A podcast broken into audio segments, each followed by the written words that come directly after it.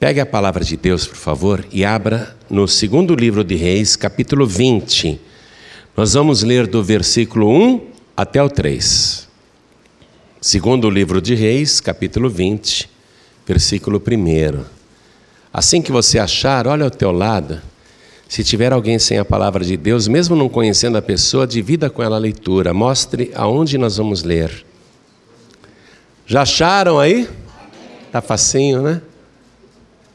Diz assim: Naqueles dias adoeceu Ezequias de morte.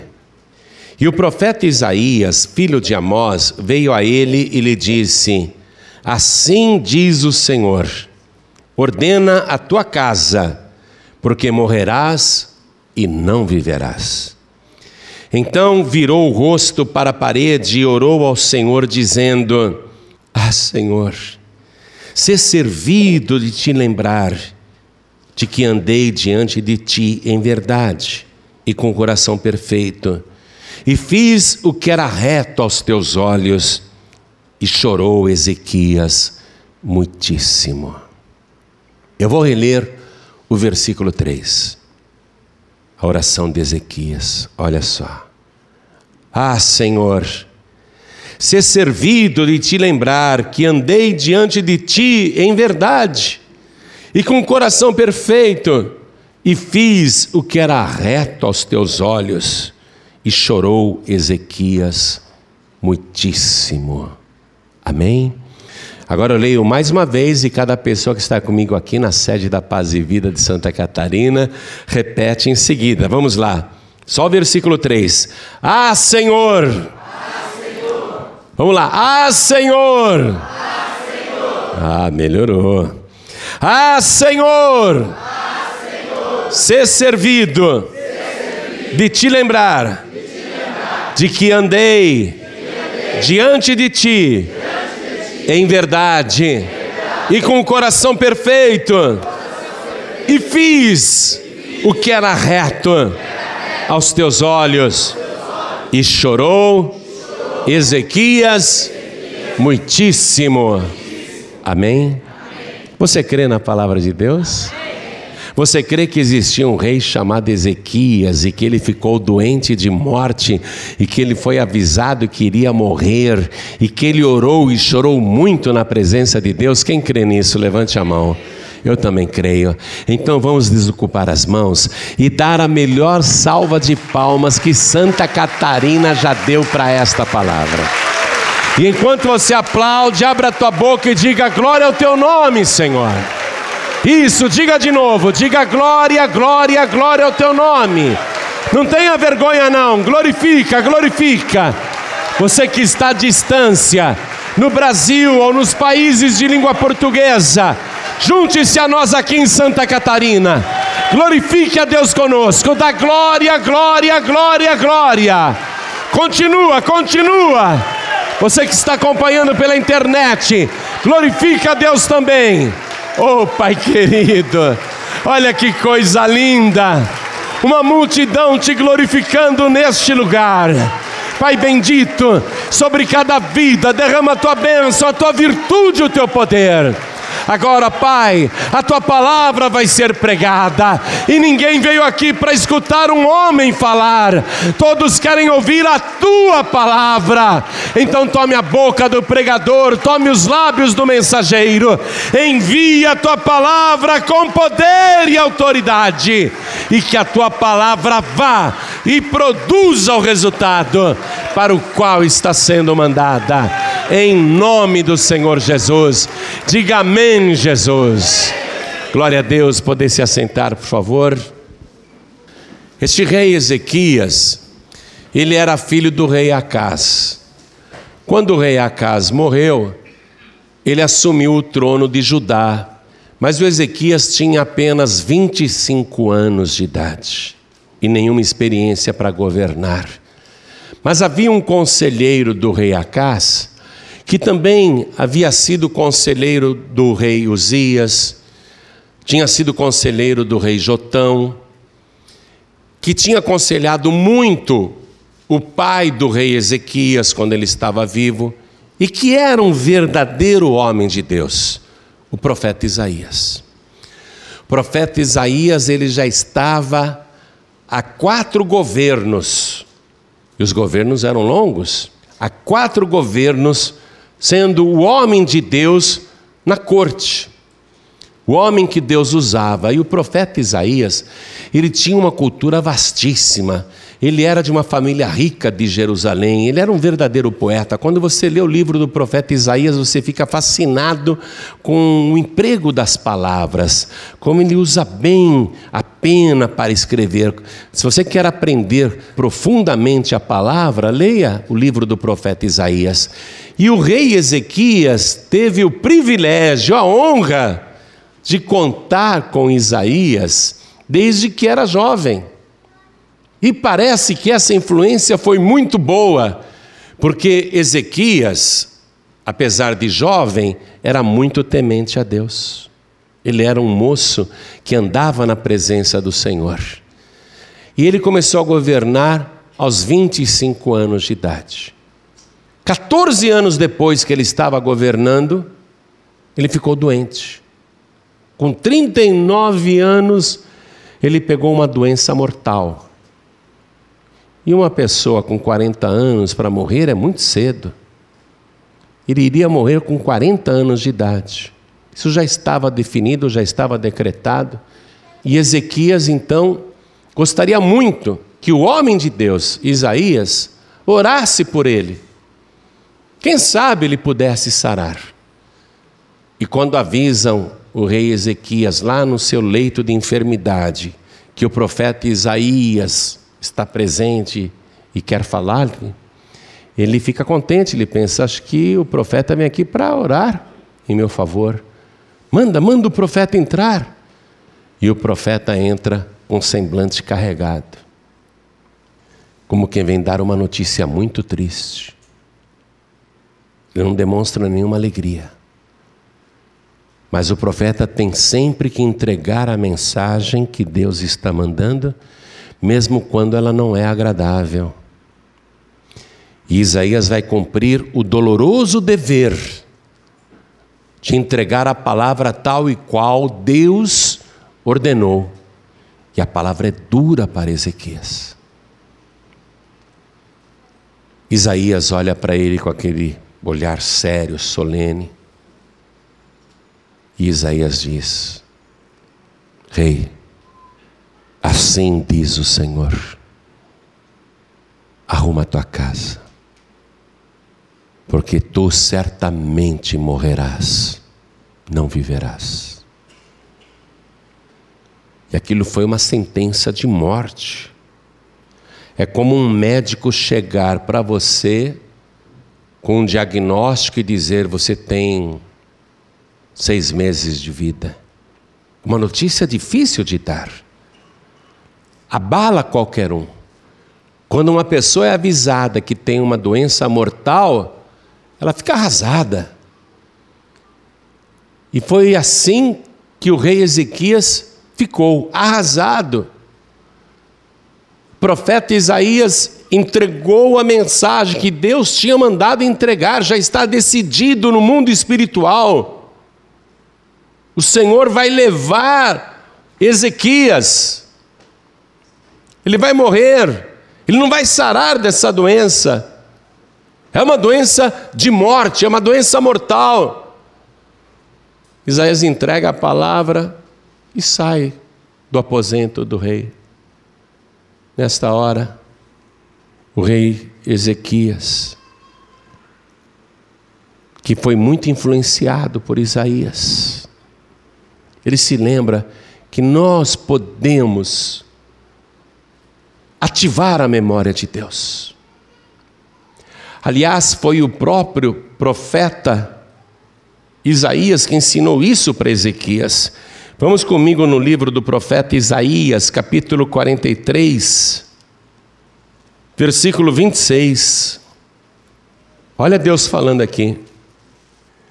Procura lembrar-me, entremos em juízo juntamente apresenta as tuas razões para que te possa justificar. Deus está falando isso aqui.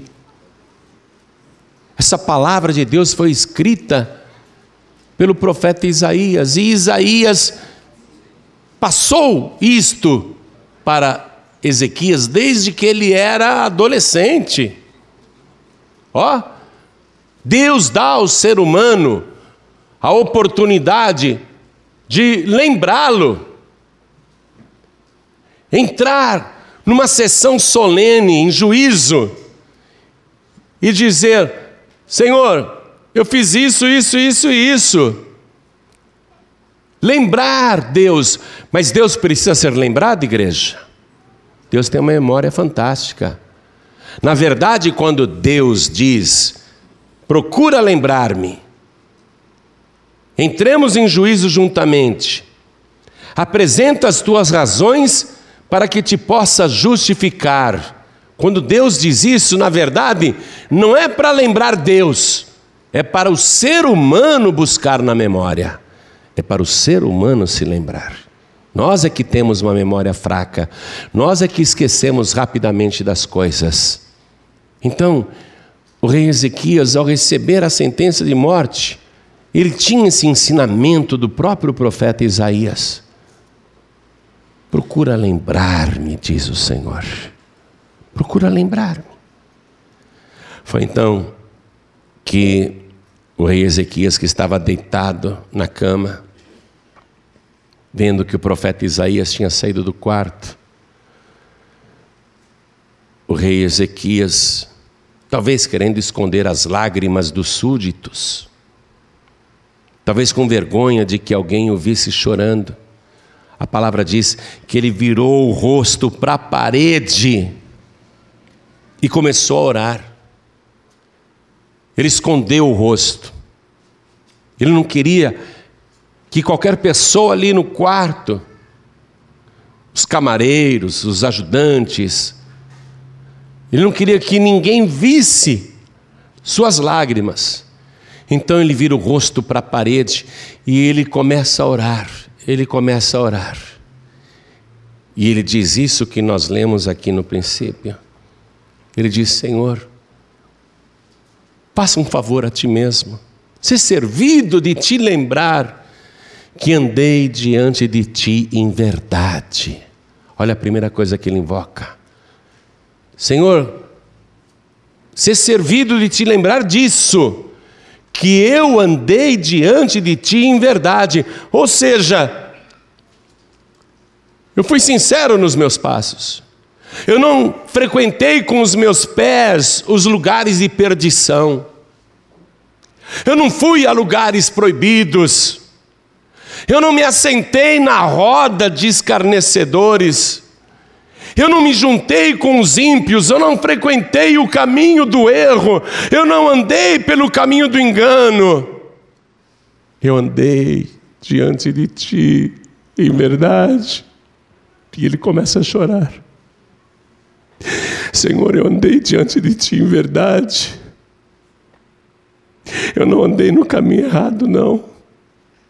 Eu não andava só na presença dos outros para parecer que eu era santo, eu andava direito comigo mesmo, eu era sincero comigo mesmo. O Senhor sabe, nos meus pés andaram. E ele com o rosto assim, ó, ele começa a chorar, Senhor. Eu andei diante de ti, em verdade. Senhor, eu andei diante de ti em verdade. O Senhor conhece todos os meus passos. Eu não levei uma vida de mentira, eu não levei uma vida dupla, eu não levei uma vida falsa. Eu andei diante de ti em verdade. E o Senhor me conhece por dentro. Eu, eu andei diante de ti com meu coração perfeito, Senhor. E ele chorou, ele chorou. Eu andei diante de ti com meu coração perfeito. Eu não alimentei ódio no meu coração. Eu não desejei mal para ninguém. Eu não andei com falsidade. Senhor, andei diante de Ti com meu coração perfeito. Lembra-te disso, Senhor, eu andei diante de Ti com meu coração perfeito. E eu não fiz só o que era reto aos meus próprios olhos, eu fiz aquilo que era reto aos teus olhos, Senhor. E Ezequias chorou muitíssimo, diz a palavra. Ele chorou muitíssimo. Mas Deus, Deus tinha dito: entra comigo em juízo, procura lembrar-me. E ele lembrou Deus. Eu fiz tudo isso, Senhor. Ele lembrou Deus. Aí Deus, Deus começou a pensar: vamos rever as obras de Ezequias. Tudo que Ezequias fez. O que este moço fez? Quero que agora você vá comigo no segundo livro de Crônicas, capítulo 29 o que foi que este moço fez. Deus vai repassar agora tudo. E o próprio Ezequias está repassando, enquanto ele chora ali, ele está repassando diante de Deus tudo. Está escrito assim, segundo o livro de Crônicas, capítulo 29, versículo 3. Ele, Ezequias, no primeiro ano do seu reinado, no mês primeiro, opa, Logo de cara, ele abriu as portas da casa do Senhor e as reparou. Foi a primeira coisa que Deus reviu. A minha casa estava fechada, as portas despedaçadas, a minha casa abandonada, entregue às moscas. Havia teias de aranha na minha casa minha casa era um mausoléu. A minha casa parecia um museu. Ezequias, assim que assumiu o poder, no primeiro ano, no primeiro mês, ah, ele abriu a minha casa e ele consertou as portas da minha casa. Ezequias tem crédito comigo. Continuando. Diz aqui que ele as reparou, não é? Ele consertou. Versículo 4. E trouxe os sacerdotes e os levitas e os ajuntou na praça oriental e lhes disse: Ouvi-me, ó levitas, santificai-vos agora e santificai a casa do Senhor, Deus de vossos pais, e tirai do santuário a imundícia. Ezequias chamou os sacerdotes que não estavam nem aí com a minha casa, que faziam o que queriam na minha casa. Ezequias chamou os levitas, que na época eram os diáconos, e disse: Vocês têm que tirar toda imundície, primeiramente da vida de vocês, e depois tirar a imundície que está na casa de Deus. Vocês têm que se santificar, têm que se consagrar. Você está entendendo isso? Tem gente que pensa que a obra de Deus pode ser levada de qualquer jeito, que o pastor pode andar de qualquer jeito, que os obreiros podem fazer o que quiserem, que a obra de Deus é uma bagunça, cada um faz o que quer. Não é assim, não, viu? A gente não faz o que quer dentro da casa de Deus. Tem que respeitar o dono da casa. Tem que saber quem manda na casa tem que saber que recinto é esse. Deus começa a repassar a vida de Ezequias. O que ele fez? Logo no primeiro mês do seu primeiro ano, ele deu um chacoalhão. Ele colocou a minha casa em primeiro lugar. Ele reparou as portas que estavam despedaçadas chamou os que faziam trabalho na minha casa, repreendeu os sacerdotes que estavam levando a obra de qualquer maneira, chamou os diáconos, os levitas, os obreiros e também os repreendeu. E mandou que eles se santificassem e tirassem da casa do Senhor toda a imundície. E olha o que disse no versículo 6 o rei Ezequias, um jovem de 25 anos. Olha o que ele diz para aqueles anciãos, para aqueles que sabe tudo, para aqueles que eram os poderosos, para aqueles que eram os religiosos, os manda-chuvas. Olha o que ele diz: Os nossos pais transgrediram e fizeram o que era mal aos olhos do Senhor nosso Deus, e o deixaram e desviaram o rosto do tabernáculo do Senhor e lhe voltaram as costas. Também fecharam as portas do alpendre e apagaram as lâmpadas e não queimaram incenso, nem ofereceram holocaustos no santuário ao Deus de Israel. O rei Ezequias está falando com o ministério.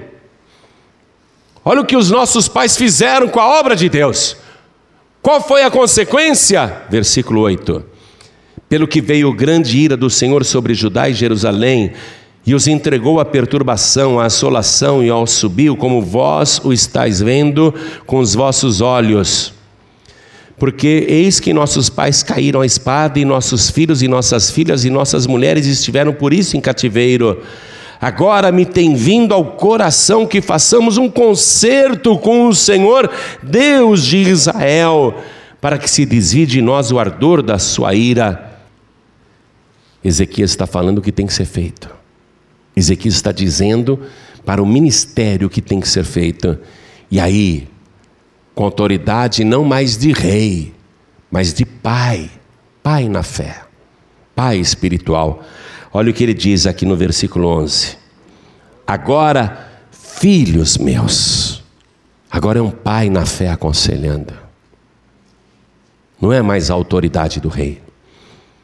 Agora é um pai dizendo: porque um pai sempre quer o melhor para os seus filhos.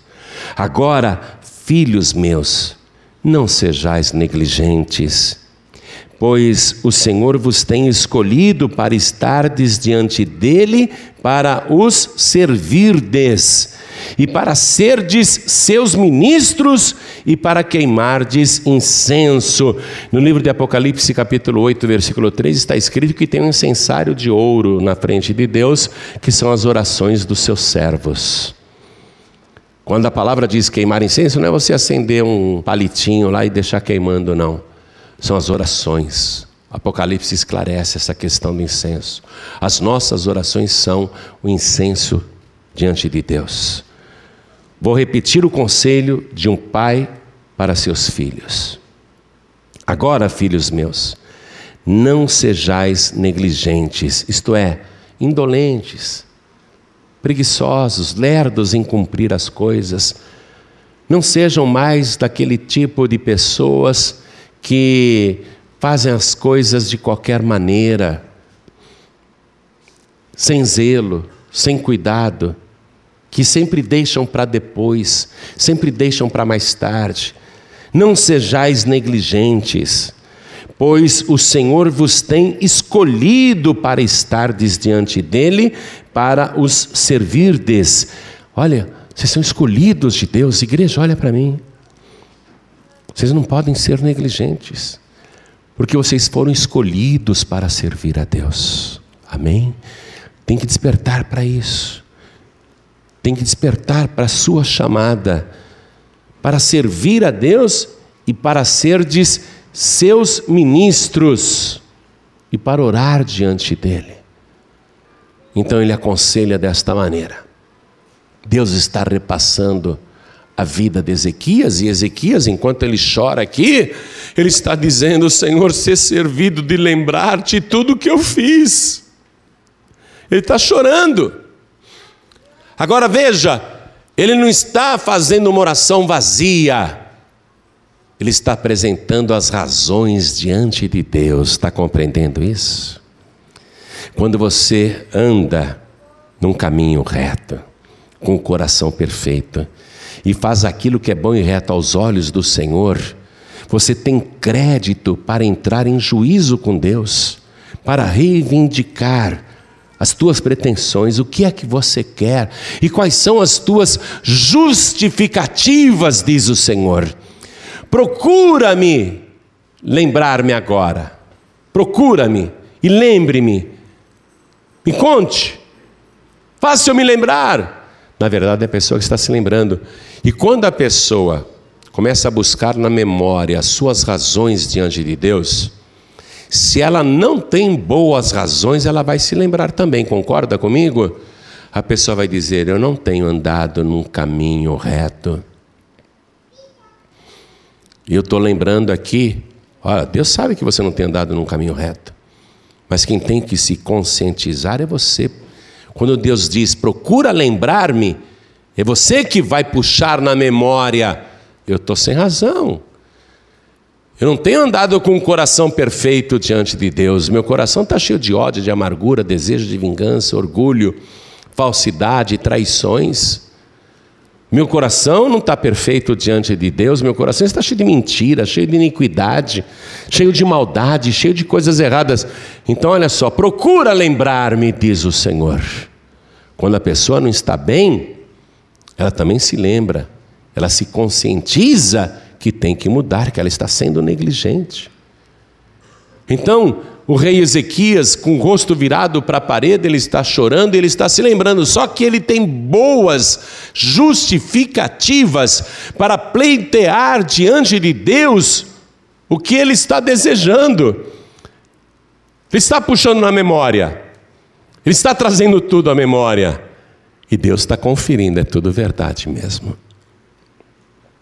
Ezequias andou na minha presença, ele não se assentou na rota dos escarnecedores, ele não colocou os seus pés em lugares proibidos, ele não frequentou os lugares de perdição, ele não andou na companhia do ímpio e nem frequentou o caminho da pessoa má, ele andou num caminho reto, é verdade.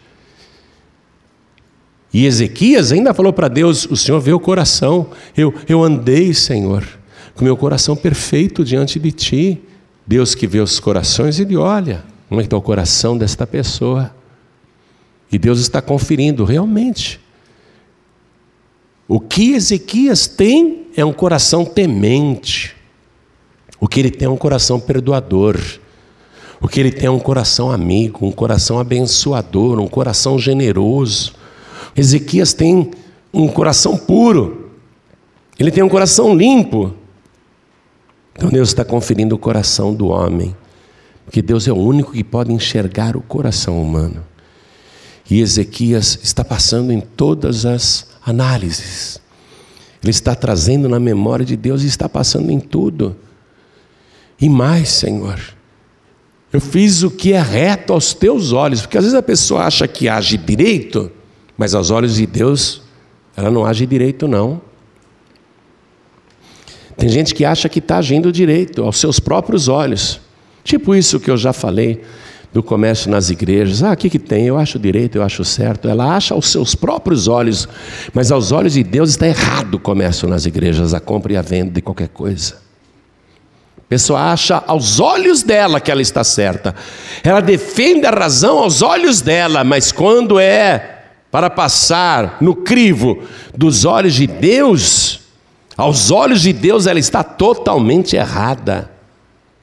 Você tem que estar certo não diante dos seus próprios olhos, mas certo diante dos olhos de Deus. E aos teus olhos, disse Ezequias, eu andei num caminho reto, eu não andei num caminho torto, o senhor pode conferir. Aos teus olhos, vê, Senhor, segundo o teu olhar, segundo aquilo que o Senhor olha que é certo, pode conferir. Eu andei reto, segundo os teus olhos.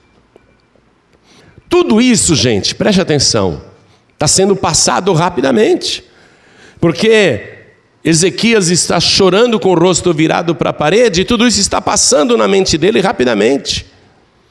E está passando rapidamente também na mente de Deus. As coisas estão sendo conferidas, estão batendo. É verdade, não há contradição. Na mente de Ezequias e na mente de Deus há concordância. Os dois estão em concordância.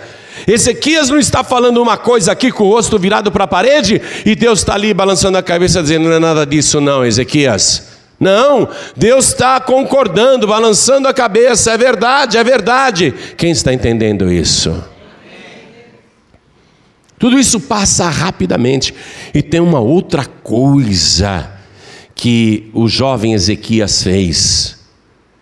Naquele mesmo ano, no primeiro ano, ele instituiu a Páscoa, que havia sido abandonada. Sabe o que é a Páscoa? É o embrião da Santa Ceia. Quando Jesus estava aqui na terra, ele celebrou a última Páscoa do Velho Testamento e inaugurou a Santa Ceia, que é do Novo Testamento. Então, o que, que era a Páscoa? Era uma figura da Santa Ceia que mais tarde seria praticada pelo próprio Deus, através de Jesus Cristo.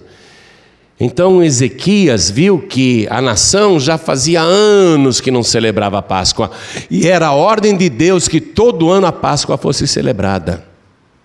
Então Ezequias convocou todo mundo e disse: Nós vamos celebrar a Páscoa no dia correto, no dia certo.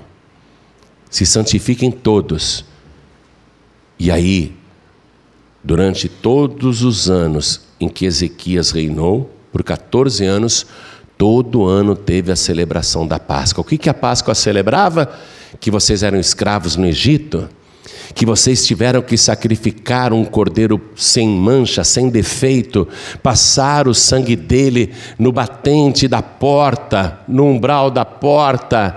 Vocês tiveram que passar aquele sangue, e quando a morte entrou no Egito, todos que estavam dentro de casa, a casa marcada pelo sangue do cordeiro perfeito, todos foram protegidos da morte, escaparam da morte. A Páscoa era isso. Era uma celebração do poder de Deus, da salvação de Deus, como é a Santa Ceia. Igualzinho como é a Santa Ceia. Tem igreja hoje no Brasil que não celebra mais Santa Ceia. Tem igreja hoje no Brasil que nem faz mais batismo nas águas. Você acha que eles estão bem diante de Deus? Podem estar certos diante dos seus próprios olhos, mas aos olhos de Deus estão totalmente errados, estão totalmente fora da palavra. Está cheio de igreja no Brasil fazendo isso, que nem batiza mais ninguém. Diz que o batismo é rudimento antigo, não precisa mais batizar. E tem gente que está lá, congregando lá. Por isso que vem a ira de Deus sobre estes. Ezequias está chorando, mas Deus está conferindo e concordando, é verdade. Inclusive, ele fez com que o povo, os sacerdotes, os levitas, todos, todos, todos, fez com que todos celebrassem a Santa Ceia.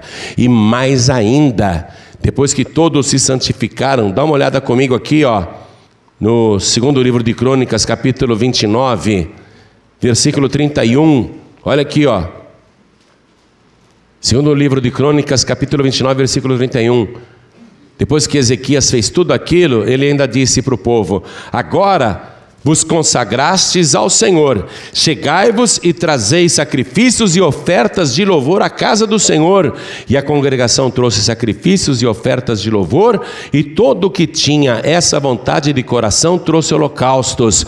E o número dos holocaustos que a congregação trouxe foi de setenta bois, cem carneiros, duzentos cordeiros, tudo isso em holocausto para o Senhor.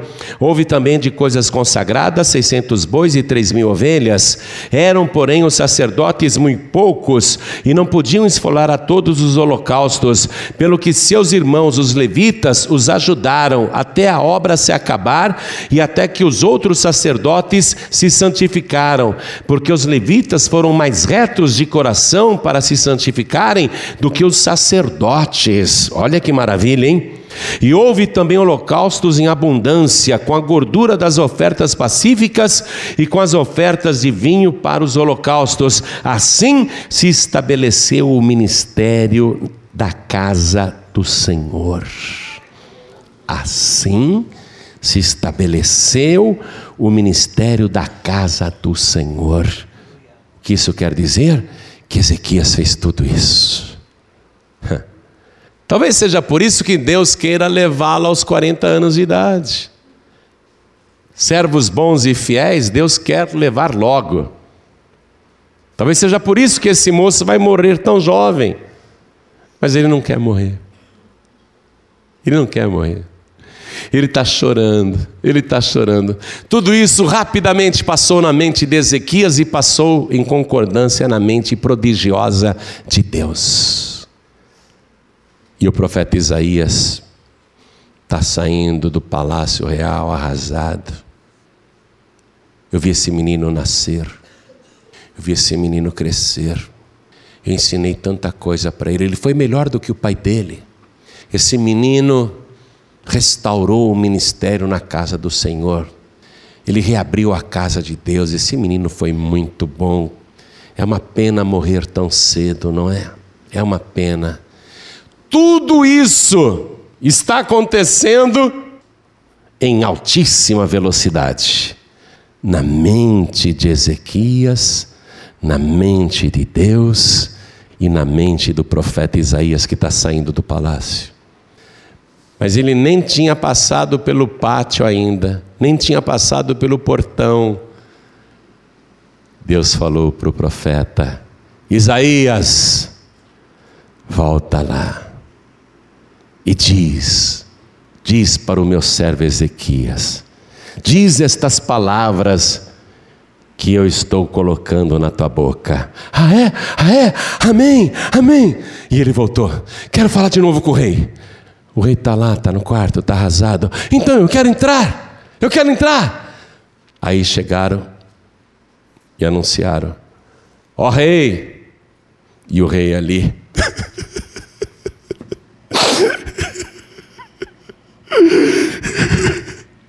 servo sem graça, né? O rei, com licença. Rei, rei, com licença. E ele chorando que, que é? que, que é? E o servo, o profeta Isaías está aí fora e quer entrar. Tá. Tá. Espera só um minuto. Só um pouquinho. Espera só um pouco. Aí ele enxugou todas as lágrimas. Aí limpou a cara. Ele estava banhado de lágrimas e se enxugou. Pegou o lençol, passou no rosto. Deitou na cama. Pode mandar o, pode mandar o profeta entrar. Aí o profeta Isaías entrou. Ó oh, rei, assim diz o Senhor teu Deus. Eu ouvi a tua oração e eu vi as tuas lágrimas. Você chorou com o rosto virado para a parede, mas eu vi, eu vi as tuas lágrimas. Quantas vezes você já chorou, hein? Chorou escondido, né? Não deixou os filhos verem, não deixou o marido ver, não deixou a esposa ver. Eu fui criado, sabe como? Eu apanhava e não podia chorar. Tinha que engolir o choro. A gente tem vergonha de chorar, o homem tem vergonha de chorar, porque isso demonstra fraqueza. Ou então você não quer incomodar as outras pessoas. Você recebeu o resultado de um exame e está chorando escondido, escondida. Estou falando inclusive com quem está ouvindo pela rádio. Estou falando inclusive com você que está assistindo essa mensagem recebeu um resultado aí, está chorando escondido, não está contando para ninguém, né? Já foi avisado, já foi avisada que você vai morrer. Deixa eu dizer uma coisa: um dia todos nós morreremos. Só que você não precisa morrer agora, não. Você não precisa morrer já. Pastor, mas já está decretado, é destino. Destino, coisa nenhuma. Quem falou isso? Quem falou que era a tua hora de morrer? Quem falou? Ah, foi Deus que decidiu. Ah, o próprio Deus decidiu então que você vai morrer. Mas se você tiver justificativas para entrar na presença de Deus, com interesse e sinceridade de coração, e comprovar para o Senhor o que você tem feito da tua vida aqui na terra, até o decreto divino será trocado em teu favor. Deus pode ter dito para você que certamente morrerá, mas se você tiver razões diante de Deus, o Senhor volta e diz: Eu ouvi a tua oração, eu vi as tuas lágrimas, tu certamente viverás. Como ele falou ali com Ezequias: Tu certamente viverás. E mais, te digo mais, Deus usando a boca do profeta, hein? Deus está usando a minha boca para falar com você, tá? Porque o Isaías já passou. Agora, se Deus tem que usar algum profeta, sou eu. Deus está falando com você usando a minha boca. A tua vida não será de morte, não, não será de tristeza. Acabou o tempo da lágrima para você. Você pode até chorar, mas vai ser na presença de Deus e vai chorar de alegria e vai dizer como esse Deus é maravilhoso, como esse Deus é tremendo. Ele ouve a minha oração, ele vê as minhas lágrimas, ele atende o meu clamor, ele muda todos os decretos. Deus muda até os próprios decretos. Deus não é aquele tipo que diz: eu falei, tem que ser assim, vai morrer mesmo. Se você tiver justificativas e razões, porque é servo, serva fiel, Deus muda até o que ele está falando. Sabia disso? Deus muda até o que ele decidiu, se você é fiel, se você tem fé. Então está lá o Ezequias encostado na cama. Ele ouve essa primeira parte. Ele fala: É mesmo? É mesmo, Isaías? E o profeta continua: E mais, Deus ainda diz agora: Estou te acrescentando mais 15 anos de vida. Você não vai morrer o ano que vem, nem no próximo ano. Eu estou te dando mais 15 anos de vida. Ah, se eu viver mais 15 anos, eu estou feliz, hein? Hein, gente? Não, fala sério, se você viver mais 15 anos, se tiver certeza que nos próximos 15 anos você vai estar vivo, você fica feliz ou fica triste? Assim diz o Senhor. Eu te acrescento ainda mais 15 anos de vida. E se isso é pouco, Ezequias, também te digo: nenhum rei de nação vizinha, nenhum inimigo irá prevalecer contra ti, nem o poderoso rei da Síria, porque eu te defenderei e defenderei também esta cidade. Eu guardarei tudo que é teu. Ninguém te tomará, ninguém te prejudicará. Você está recebendo essa palavra para você também? Essa palavra é para você também. Toma posse, é pela fé.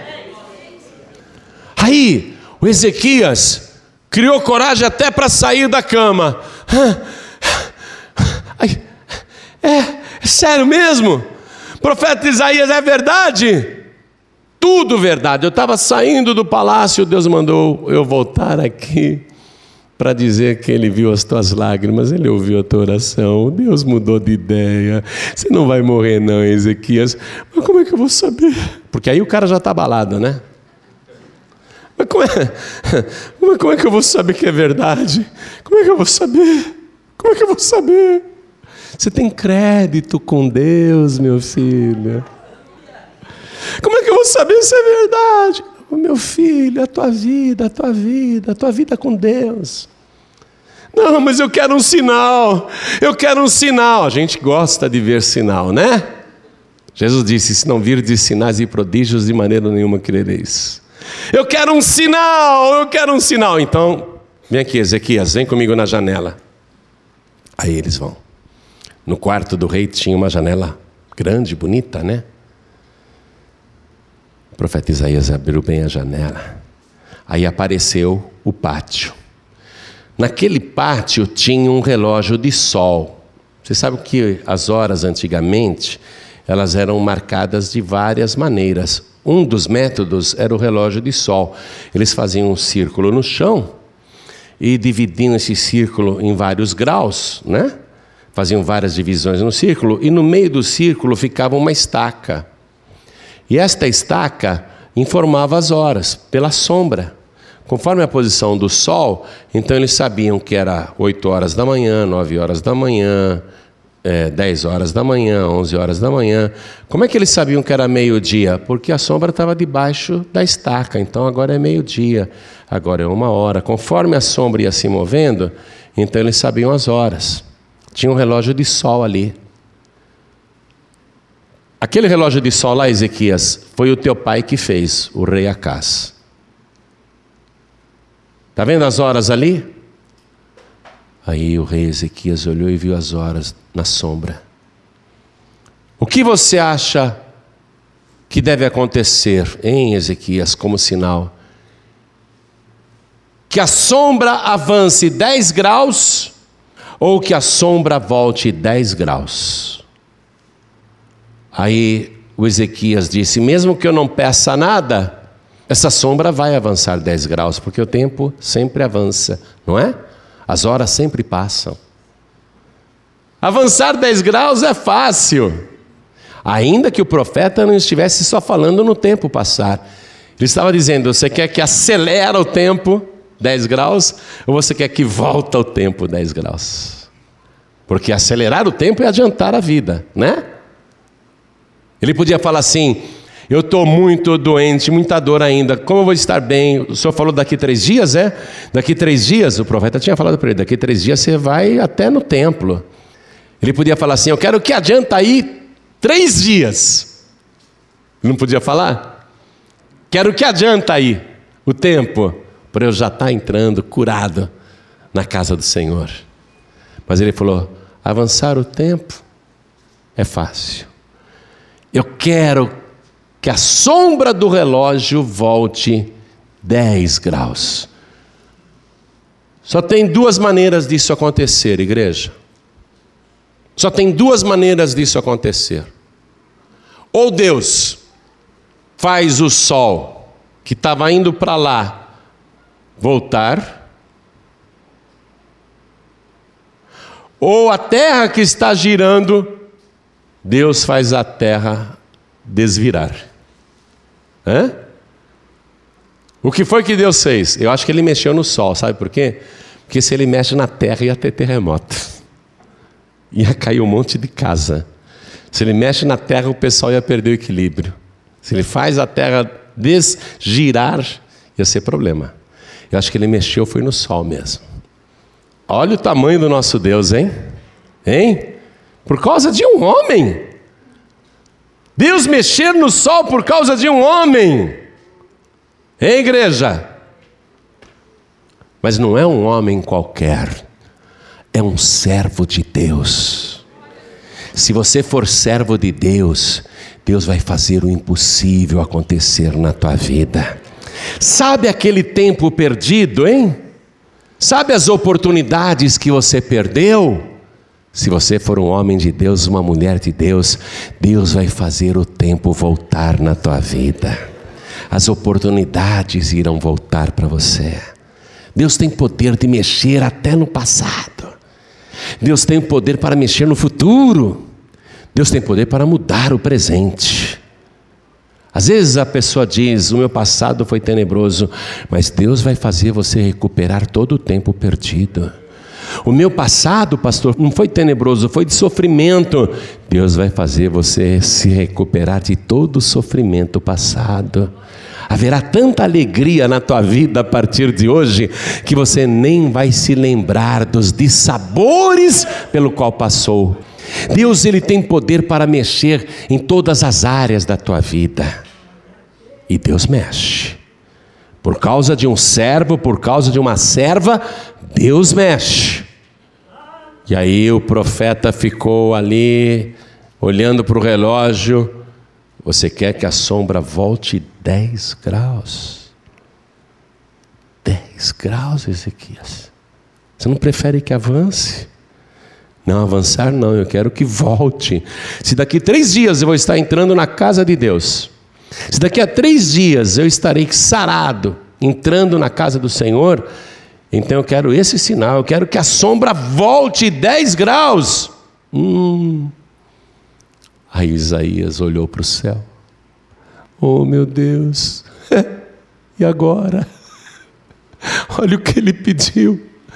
Ele quer que a sombra volte 10 graus. E Isaías era um homem culto. Não era um ignorante fanático, não. Ele quer de sinal, Senhor. Está escrito que Isaías orou. Ele deve ter orado assim. Ele quer, Senhor, de sinal. Que a sombra do relógio do rei Acás volte 10 graus, meu Deus. Senão ele não vai acreditar que ele está curado. Senão ele não vai acreditar que ele vai viver mais 15 anos. Senão ele não vai acreditar que ele vai ter vitória contra todos os inimigos. Senão ele não vai acreditar que o Senhor vai defendê-lo em todas as situações, que ninguém vai tirar o que é dele. Meu Deus! Meu Deus! Faça agora a sombra voltar 10 graus.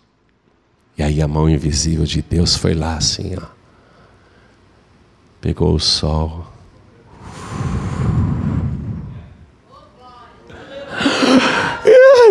Profeta Isaías, a sombra está voltando. E Deus.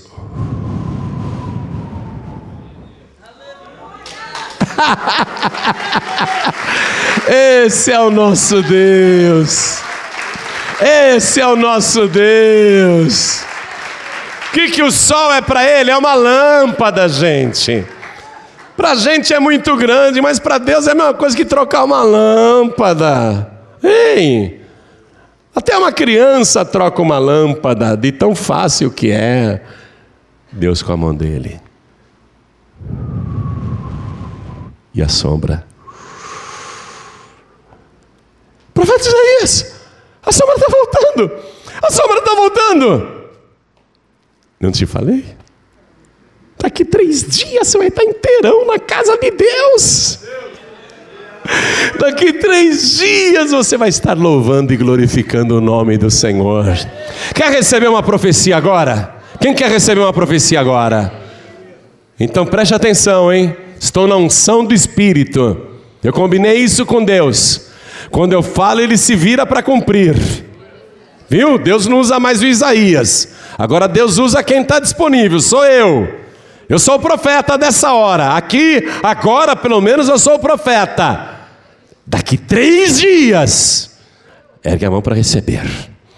Daqui três dias, você vai estar em total alegria, glorificando e bendizendo o nome do Senhor pela vitória, pela boa notícia que Ele vai te mandar no começo dessa semana. Você crê?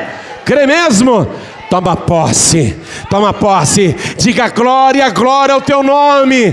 O rei Ezequias dizia: Isaías, a sombra voltou. E Isaías dizia: Eu não te falei, este é o nosso Deus, este é o nosso Deus. Você crê? Então comemora, dá uma salva de palmas, comemora, eu creio, porque Deus já está fazendo.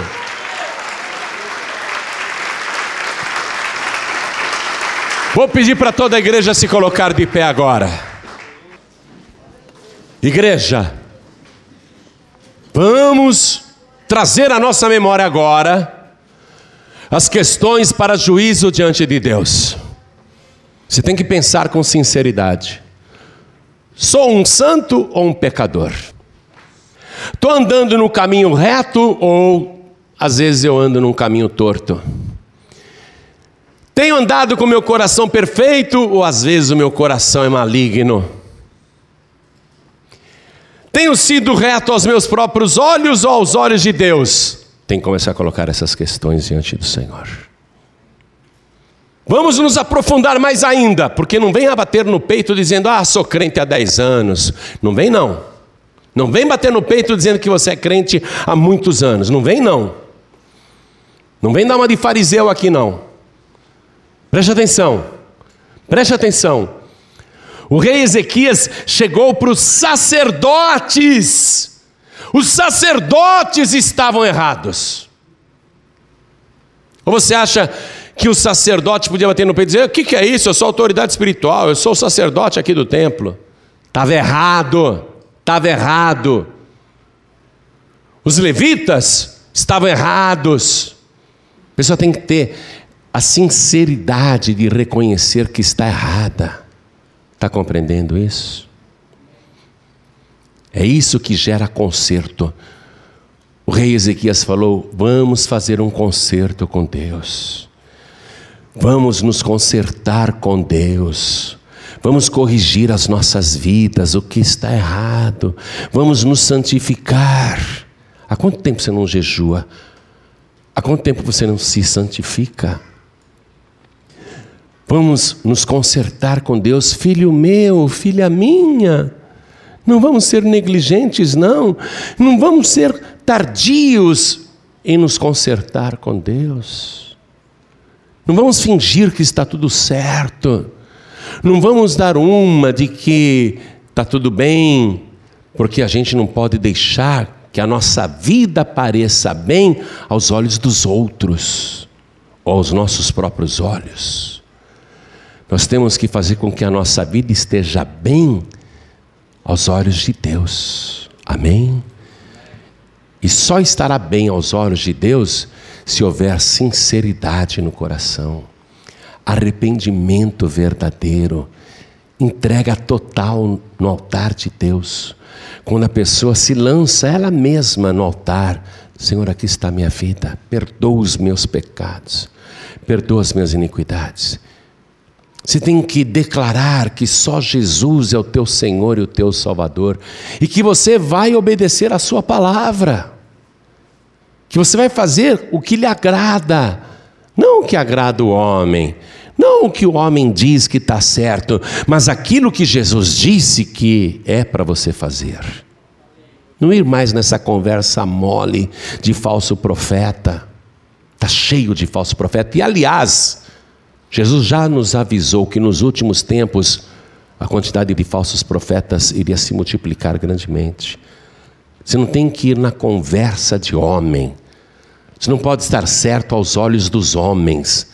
Você tem que estar certo aos olhos retos de Deus. Então, primeira coisa, olhem todos para mim, primeira coisa, entregar a vida para Jesus. Recebê-lo como único, suficiente, exclusivo e eterno Salvador. Olhem todos para mim.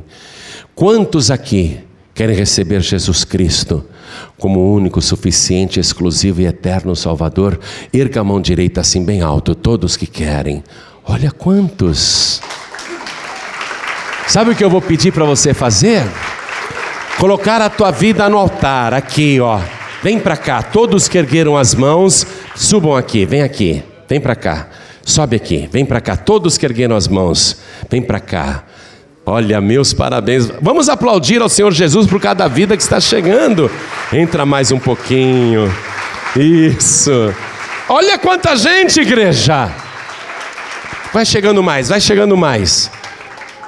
Olha quanta gente entregando a vida para Jesus. Essa é a primeira providência. Certíssimo. Viu? Isso agrada a Deus. Quando você coloca a tua vida no altar de Deus, o Senhor Deus se agrada de você, aí Ele começa a te abençoar. É isso que Ele busca no ser humano. Olha, até criança entende a mensagem, até criança entrega a vida para Jesus. Olha que coisa linda, gente.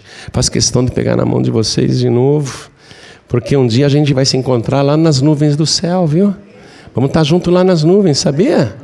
Agora vocês viram uma coisa lá quando o rei Ezequias falou: Senhor, ser servido de te lembrar que eu fiz o que era reto aos teus olhos. Deus falou: Puxa, ele fez mesmo. Logo no primeiro ano, no primeiro mês, ele abriu a minha casa, ele restaurou as portas e ele chamou os sacerdotes à razão, ele chamou os levitas, os obreiros à razão, ele chamou depois toda a congregação à razão, ele fez todo mundo se conscientizar de que a gente não serve a Deus na aparência, mas em espírito e em verdade. Então eu quero chamar aqui na frente e para subir no altar também. Você que está sem igreja, Pastor João Ribeiro, estou sem igreja, ou porque não tenho mesmo, ou porque me afastei, eu era de outra e me afastei. Estou sem igreja, saia do teu lugar e venha aqui para cima. E vamos aplaudir ao Senhor Jesus por cada vida que está chegando. Aê! Olha, é bom quando vem com lágrimas nos olhos. É. Eu vi as tuas lágrimas. Eu vi as tuas lágrimas. Hã? Não foi isso que Deus falou? Eu vi as tuas lágrimas, ó. Eu vi as tuas lágrimas. Aí que coisa linda, gente. Olha que maravilha. Vem para cá. Quem mais? Quem mais? Quem mais? Vem, entra mais, entra mais. Porque eu vou chamar mais gente ainda. Porque Deus me ensinou a pescar homens. Aí eu vi, eu vi, eu vi as tuas lágrimas. Até as crianças entendem a mensagem, não é verdade? É tão boa, tão fácil, é tão fácil de entender, é tão fácil. Agora eu quero chamar aqui você que diz: Eu não estou conseguindo andar num caminho reto porque muitas e muitas vezes eu fraquejo, muitas e muitas vezes eu erro. Eu não consigo ir certinho atrás das pegadas de Jesus, às vezes eu, eu vacilo, às vezes eu fico cocheando no meu caminho. Então você que reconhece isso, vem aqui para frente também, vem para cá, vem para cá. Pastor, eu quero andar direito no caminho. Vem, pode subir. Vem. A partir de hoje eu quero andar direito, eu quero andar direito na tua presença. Isso, vem. Vai chegando, entra mais, entra mais, entra mais. Entra, entra, entra aqui.